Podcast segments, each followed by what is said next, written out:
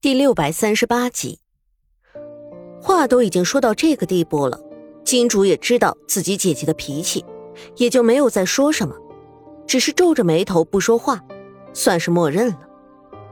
如此一来，几个人的行程就又被耽误了。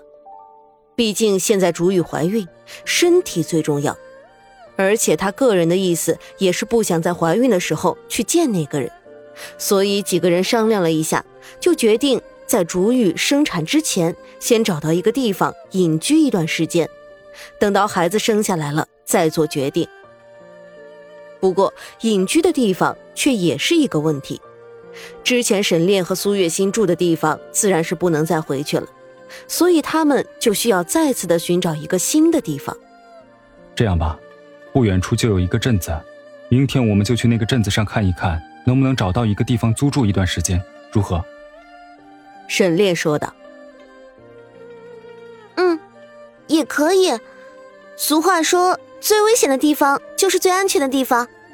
就算那些人想要追我们，恐怕也不会想到我们就在他们的眼皮子底下。你们觉得呢？”苏月心略微一思考，也点头同意了。有道理，那就如此吧。竹雨和金竹对视了一眼。也答应了，几个人商量好了应对方案，就直接在客栈里补充了一下物资，什么食物、干粮。毕竟他们谁也不知道，是否那个镇子上就一定能够找寻到他们需要的东西，所以还是要做好万全的准备的。这一天的时间，他们都花费在了收拾东西、补充物资上。因为竹雨怀孕，金竹实在是放心不下她的身体。便从这晚开始搬到了竹雨的房间里照顾她。苏月心和金竹、竹雨两个人说了一会儿话，才回到自己和沈炼的房间里。房间里，沈炼正站在窗户边，看着外面的月光，一副不知道在想什么的出神的模样。怎么了？怎么站在这里啊？苏月心走过去，从背后抱住了沈炼的腰身。将脸颊贴在对方的后背上，询问道：“心儿，我对不起你和孩子们，都是因为我才会引来了这么多的事情。原本我们可以一起过那种平淡的生活的。”沈炼将手覆盖上苏月心的手背，略有感慨的说道。听到沈炼的话，苏月心的脸色一变，心里隐隐的有了几分猜测。他们这段时间太过忙碌了。忙着逃出皇宫，忙着躲避一切可能带来危险的人物，他们都要忘记了，在山里还有一个他们的孩子，而且还是仍旧在襁褓中的孩子。可是他们这两个做父母的，却一点都不合格。在孩子刚出生没几天的时候，父亲就离开了，随后母亲也离开了他。前段时间的时候，他们给仙人写了一封信。飞鸽传书回去了，拜托他帮忙照顾好孩子，他们会找机会回去看孩子的。可是他们都心知肚明，那个所谓的找时间，就不知道是何年何月了。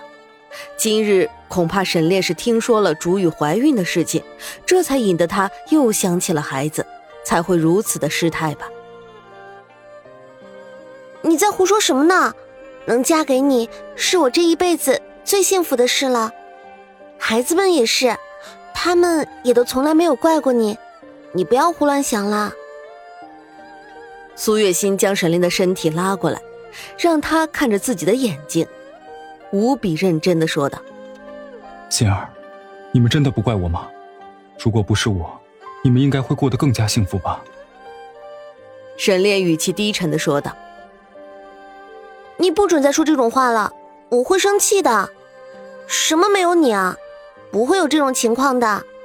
我不会去想什么如果，我只看将来。沈炼，能嫁给你，我从来都不觉得后悔，我只觉得幸运。能嫁给你，我很高兴。不要再说什么没有你之类的话了。你如果真的觉得对不起我的话，那就努力的让我过自己想过的生活就好了。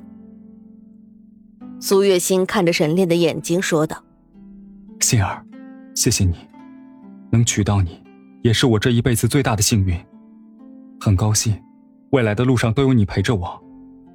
沈炼将苏月心紧紧的抱在怀里，说道：“沈炼今日之所以会有如此的失控，完全是因为就在刚刚，他收到了仙人的来信。仙人告诉他，孩子很好，很健康，让他们在外面不用担心，照顾好自己等等之类的。再加上今天知道竹玉怀孕的消息，让他在看到信的时候，不由自主的就想到了自己那个刚出生没多久的孩子。”心里难免的有些感慨，不过在听到苏月心如此率真的告白的时候，他还是很高兴的。特别是那一句“不听如果，只看未来”，让他的心仿佛被自己重锤锤中，瞬间就感觉心里沉甸甸的，却又透着甜蜜。心儿，你放心，只要我沈炼活着，就一定不会让你受委屈的。沈炼将苏月心紧紧的抱在怀里，说道。嗯，我相信你。苏月心在沈炼的怀里点头答应。第二天一大早的吃过早饭，苏月心就和沈炼一起去了镇子上，而金竹则是留下来照顾两个孩子和怀孕的主语。镇子上不是很大，却也是十分的繁华，毕竟是天子脚下，物资还是十分的繁华的。老板，你们这里？可有哪里有房屋出租啊？苏月心问道。此时，他们两个正坐在一家茶楼里喝着茶，问一旁的店家道：“这茶楼里由于是早上，所以生意还不是很好，也就只有他们两个客人，正是方便打听东西的时候。”哎呦，二位不是本地人吧？怎么想要在我们这个小镇子上租房子住呢？我告诉您二位啊。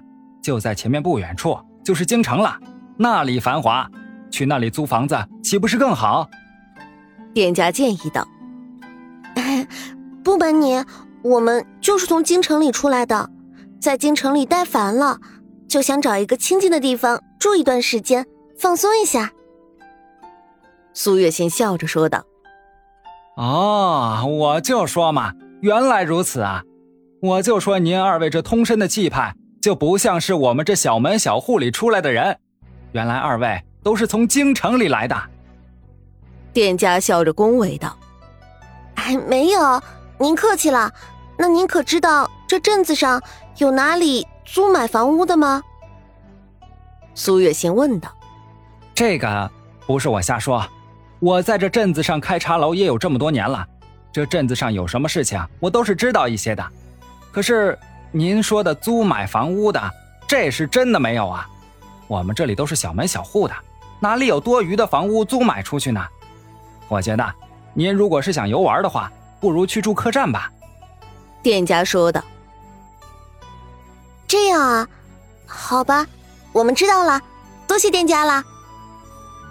苏月心道谢一声，从袖子里拿出了一两银子，放在桌子上，拉着沈炼离开了茶楼。不客气，不客气，客官慢走。店家立马去拿那银子，连送人都顾不上了，只吆喝了这么一句。离开茶楼，苏月心拉着沈炼在街道上闲逛起来。喝了一壶茶的功夫，这镇子上的一切都仿佛活了过来一样。大街上行人多了起来，还有许多的孩子在中间跑来跑去，偶尔的有几声大人的厉声喝骂传过来。倒是别有一番趣味。怎么办啊？听那店家的意思，这镇子太小，恐怕没有人租买房子。不过这也证明了一件事情：这个镇子上确实是比较偏僻的，想必啊也不会有人猜到我们会在这里的。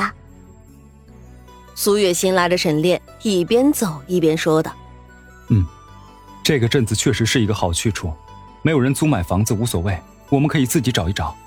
那个茶楼店家虽然在这里待的时间长，但也未必什么事情都知道。我们自己再找一找再说吧。